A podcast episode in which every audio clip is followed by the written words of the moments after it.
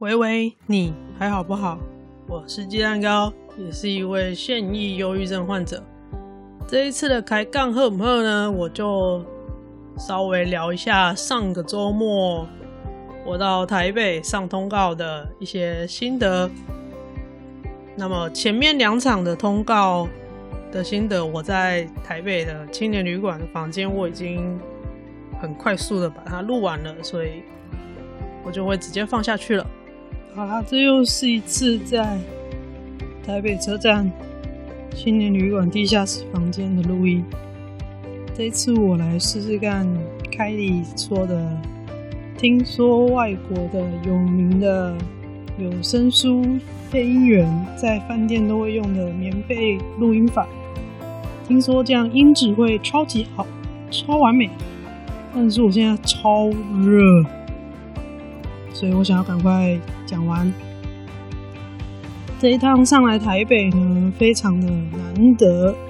因为我受到了八宝网络电台的邀请，还有三料的节目，去他马的世界真相的节目邀请的访谈，所以一趟上来完成两个通告这样子。那。本来隔天还想要去跟有声书学会去观摩他们引导视障者去爬象山，但没有办法，电力实在不够。我昨天完成两个通告之后，今天整个完全没电，躺到下午两三点吧。还好我有多订一天的旅馆，不然今天真的会完全来不及退房。所以今天完全在台北就是一个休息的状态，醒来之后去找点东西吃，然后就找一个咖啡店坐，写写一点稿子。写完稿子之后就又回来一样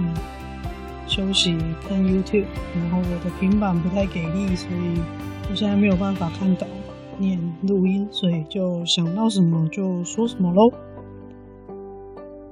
这一次上来的话，第一个首先是去八宝网络电台的平台，我登记成为他们的使用者受访的其中一位参加者。那跟我联络的是行销的 Avi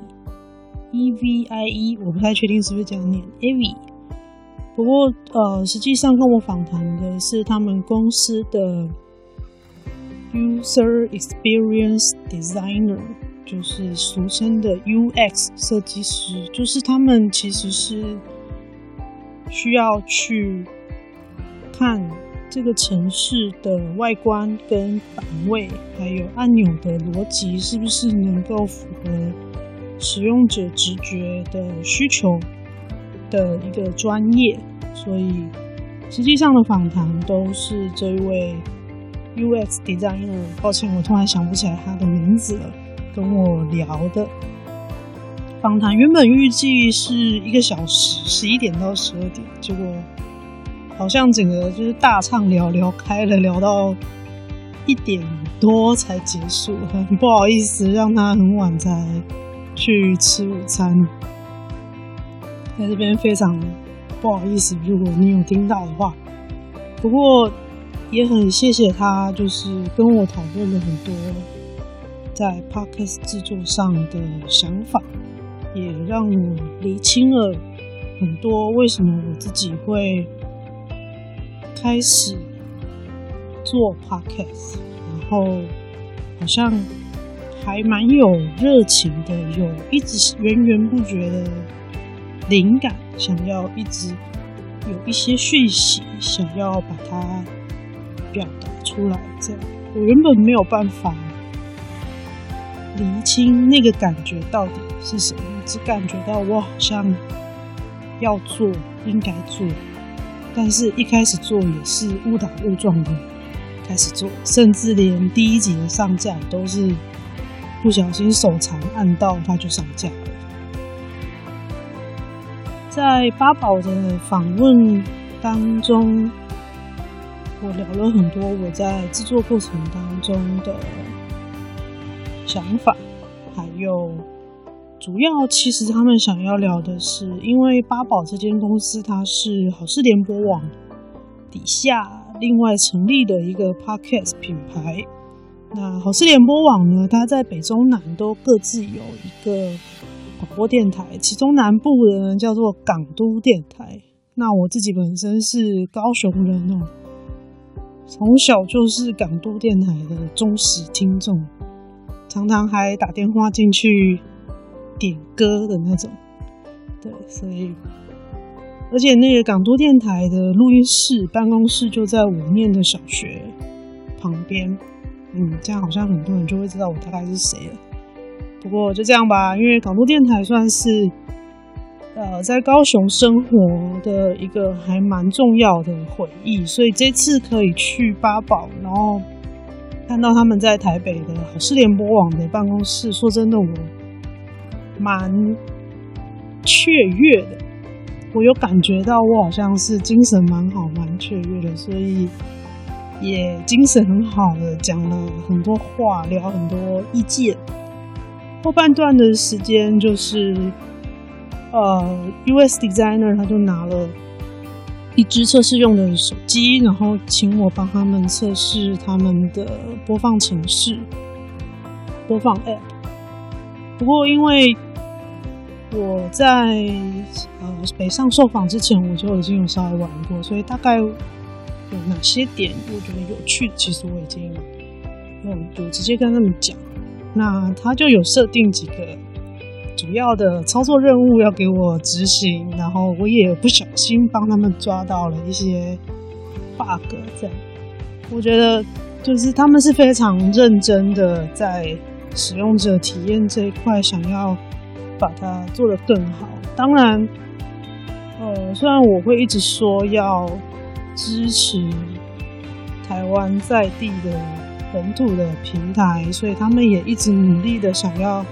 做出不同的特色。可能你在使用起来，可能在稳定度上啦，或者是流畅度上，没有办法跟那些已经很大很大那些怪兽公司比。但是，我觉得在台湾的平台上，它有它独特的中文的逻辑，然后界面的设计上有我们自己文化里面嵌进去的特色，像八宝的那个热门度指针，我就非常喜欢。然后还有他们的呃推荐单集，就是可以让你。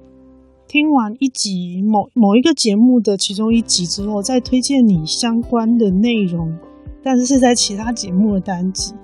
这一点我觉得非常非常的酷，但是可能演算法还没有非常的准，所以有的时候推荐单集好像会怪怪的，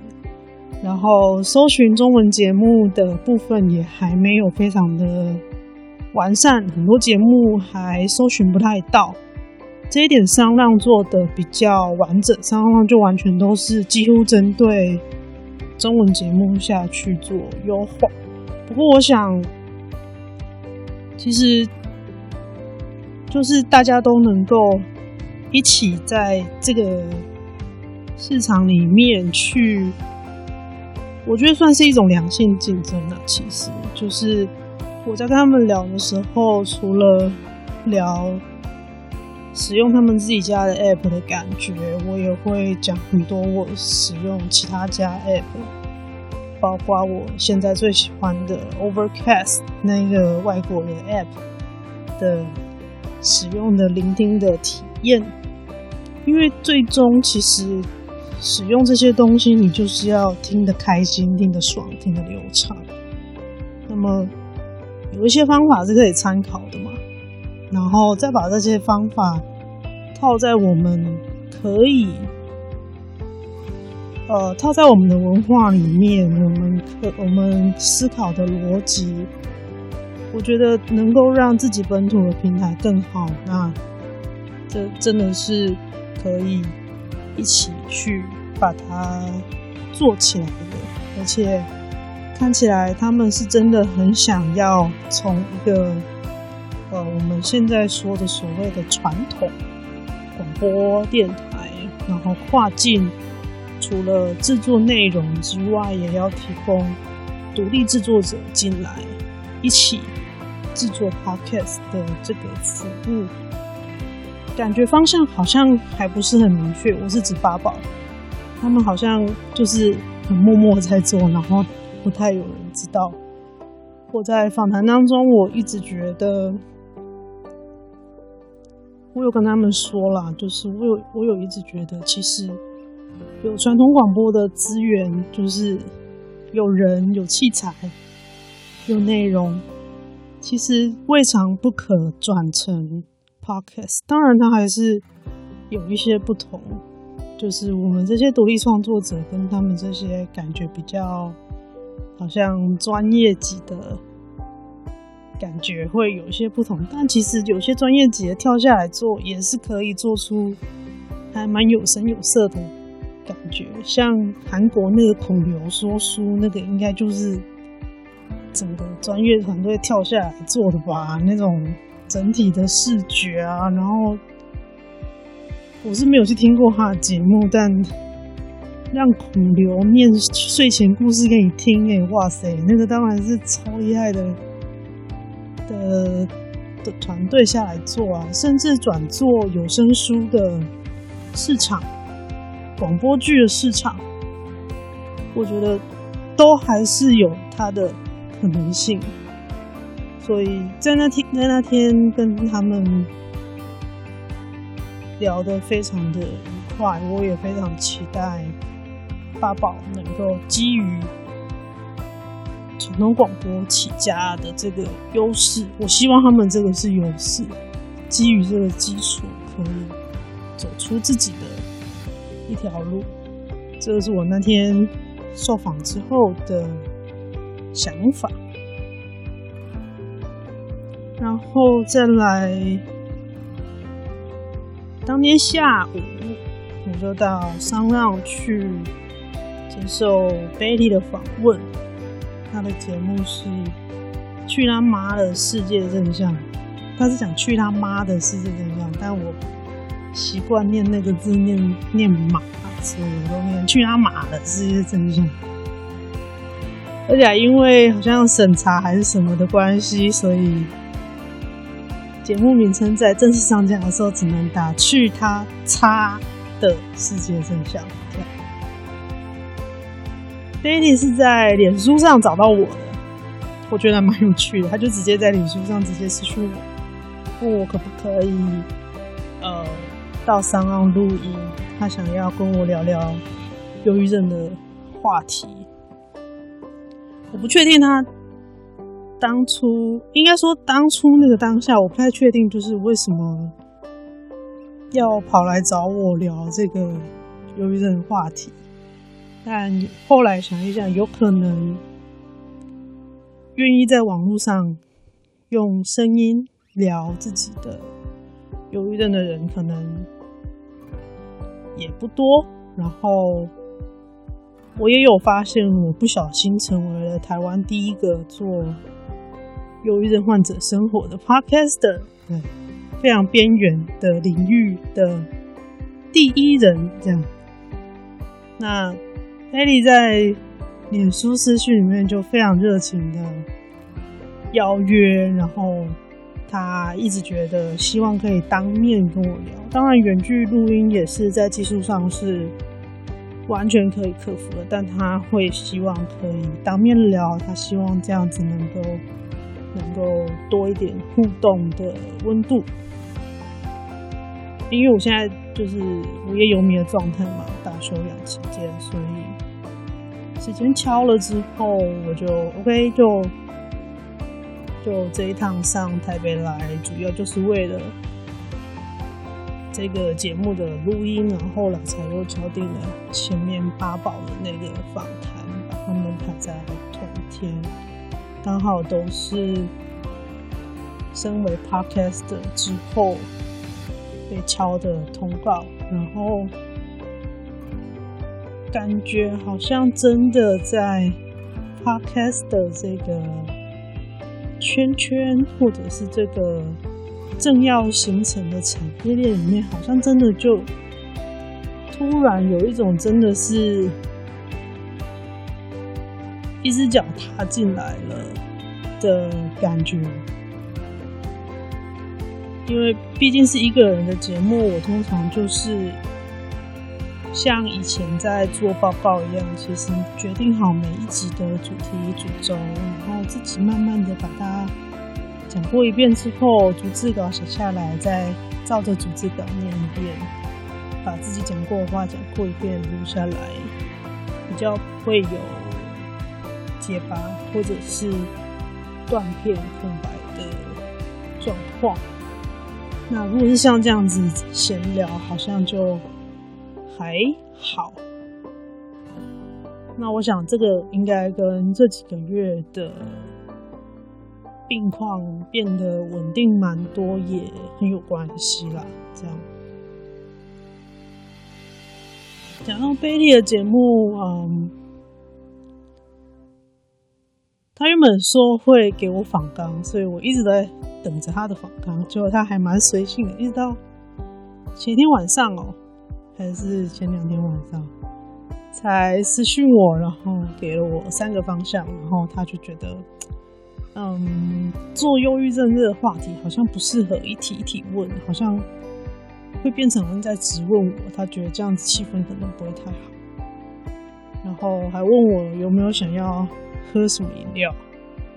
他是想要喝酒了，他觉得喝酒可以让他更放松、更 chill，这样他可以。呃，发挥的更好，对他来说。但我跟他说我很不好意思，因为现在正在吃药，所以不能喝。这个在节目里面会有，所以大家到时候再去听吧。总之，我非常谢谢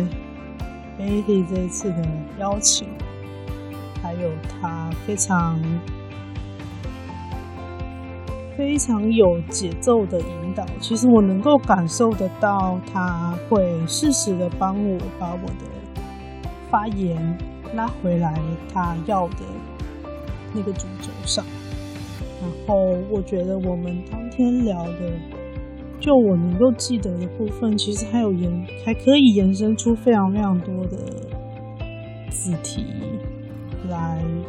详细的说，所以。也许等那一集正式的在 s o n 发布了之后，我再把嗯想要做的几个主题，或者是我觉得当下可能没有讲的不完整的东西。再把它补充起来吧，因为尤其是呃治疗的部分，心理咨商跟我对精神医学治疗的看法，我觉得那天也许是因为节目调性关系，我觉得好像讲的不是太多，但我非常谢谢贝利是。这个是我第一次用聊天的方式，然后这么深入的聊小玉，聊我生病，聊我跟我的家人朋友遇到的困境，而且对方还是一个第一次见面的人，旁边还有一个监控的监控音质制作人，所以。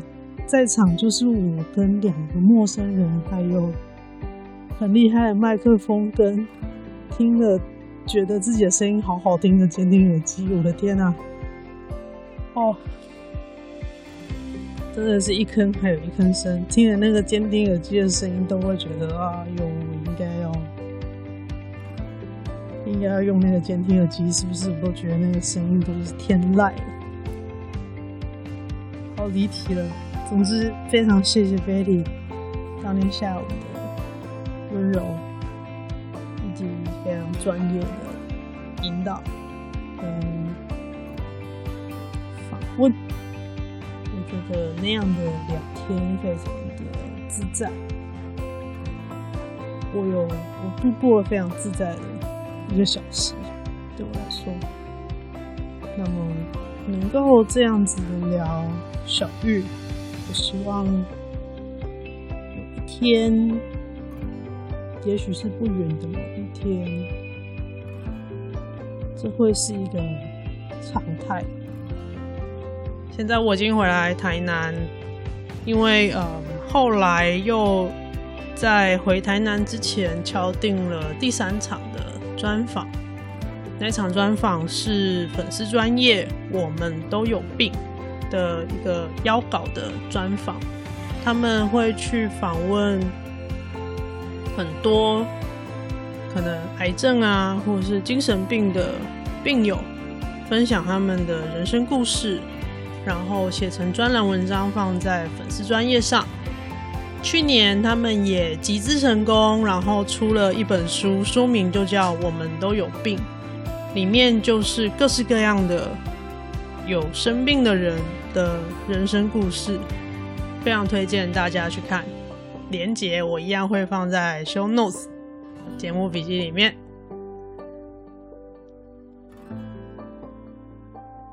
好，那当初约访的时候，也是他们粉丝专业的小编就直接在网络上找到我的，因为看到我在做聊忧郁症的 podcast，所以觉得想要找我聊聊我是怎么跟忧郁症相处的，然后为什么会愿意站出来讲忧郁症的事。我还记得那一天是星期天，我已经没有任何行程了，所以那一那一次的受访就是，呃，那一趟上台北最后的一个行程了。我们约在一个西门站附近的咖啡厅，聊了，哇，将近三个小时吧。我生病以来第一次这么完整的把自己的患病的时间轴完整的整理出来。呃，如果大家有听过了我去上 SoundOn 的《去他马的世界正向》的节目的话，应该会有听到我说，这次忧郁症不是我第一次得精神疾病，但的确是第一次得。忧郁症，在我们都有病的那一场专访里面，因为他们是写文章哦，没有任何访谈时间的限制，把故事讲得越完整，他们小编就可以把尽量的把文章的素材收集得更完整，然后再做文章的产出，这样。那目前文章的初稿是还没有出来啦，到时候文章上架的话，我会再让大家知道。那三个小时真的非常非常的耗电，这是我事后才发现的。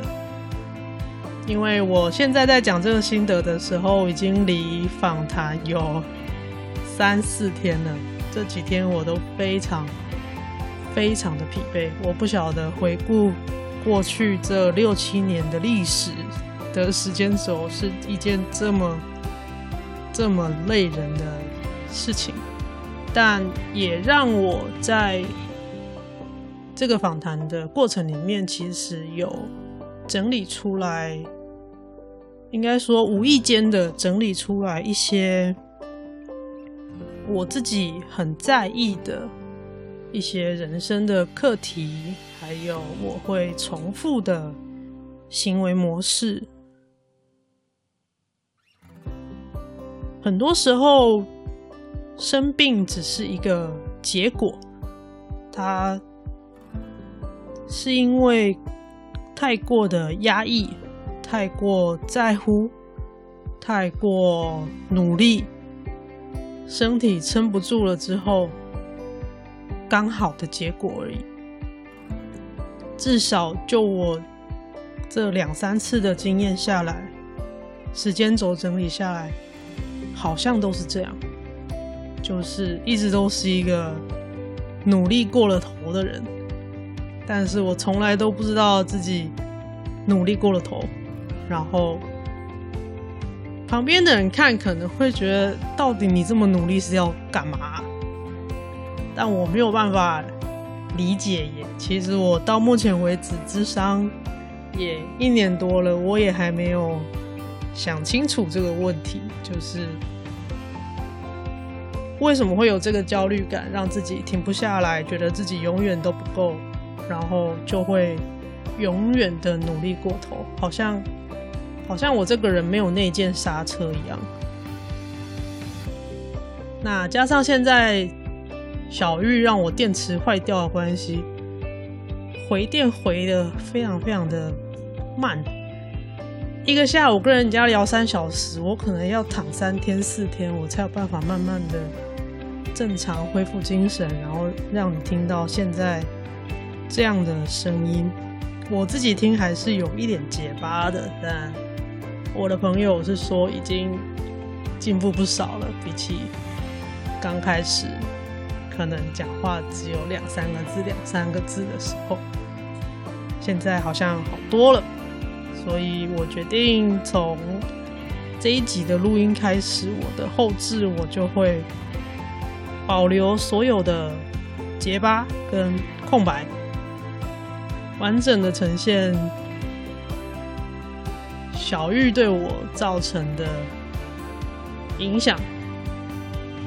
我生病后的声音的样貌，当然不是每个人生病之后都是这个样子，但对我来说，他这个算是表达上跟思想上的迟缓，或者是不连续。对我来说，它是一个非常重大的影响。因为这个曾经是我认为对我来说很重要的天分、天赋，我不需要花太多力气就可以做的很不错的事情，而且我很喜欢跟人家分享我所知道的事情。那天访问的时候，小编跟我讲了一句话，我觉得很受用。因为我跟他说，我觉得我生病之后，有很长一段时间没有办法接受自己生病了，是因为我知道这些症状对我的影响。我觉得我有很多东西被拿走了，它消失了。这东西让我非常非常的挫败跟愤怒，所以也会。没有办法接受自己生病的状态，是一直到最近，也许是差不多就开始做这个 podcast，开始可以慢慢的接受。OK，现在自己就是已经变得跟以前不一样。但那个小编的这番话呢，我觉得他是给我一个提醒。就是这些东西其实没有被拿走，它没有消失，它还在，它还在我的身体的某某个地方，它还在里面。我只是可能需要花一点力气把它找回来，或者我可能有一天康复的情况好一点的时候。它就会出现。我觉得这句话对现在我的我来说，虽然我体会不到，但是我能够感受到它的提醒是一种非常非常大的温柔。虽然他事后一直跟我开玩笑说没有啦，就只是刚好。懂一点点神经学的东西，唬烂一下，分享一下而已啦。但说实在，听到这句话的当下，我真的有一种，呃，被怎么说呢？放下了那个愤怒的感觉，终于放下了那一种愤怒。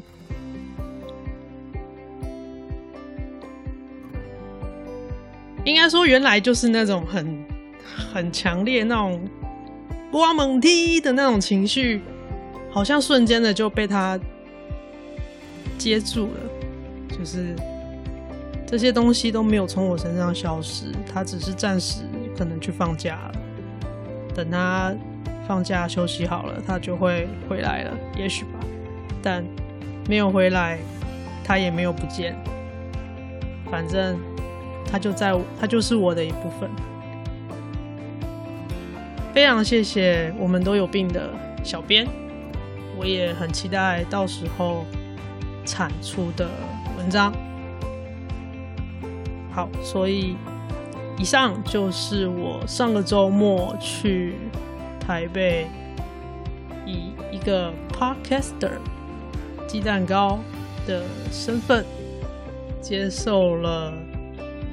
应该说跑了三个通告，去八宝网络电台，去 SoundOn 受访，然后还有粉丝专业，我们都有病的专栏访问。这是我第一次以 Podcaster 的身份参加这种好像受邀合作的活动，这个是我在。开始做 podcast 的时候，完全没有想过会发生的事情。也许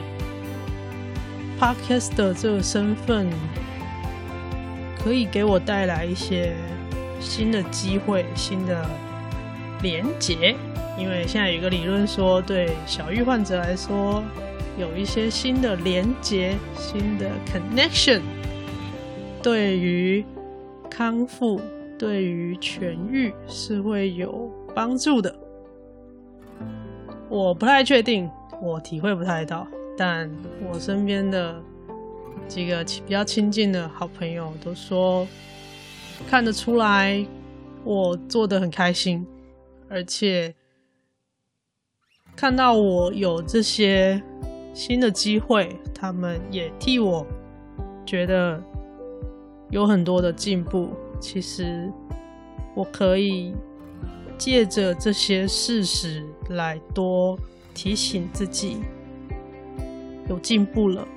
自己有做到一些事情了。因为被小玉拉下去的时候，我就觉得我只是个废物。那 Podcast 的这个身份，好像某种程度上。成了一个我的新的浮木，所以在这里我鸡蛋糕非常感谢这一趟北上这三个单位的邀约，还有那位对我讲话很大声的朋友，还有那个一直都说我很锵的朋友，提醒我 Podcaster 这个身份让我有一点不同。谢谢你们，感恩。最后，这个节目是在 First Story 平台制作发布，有 Facebook 粉丝页、Instagram 跟 Gmail 账号，连接我都会放在下面的 Show Notes 节目笔记里面。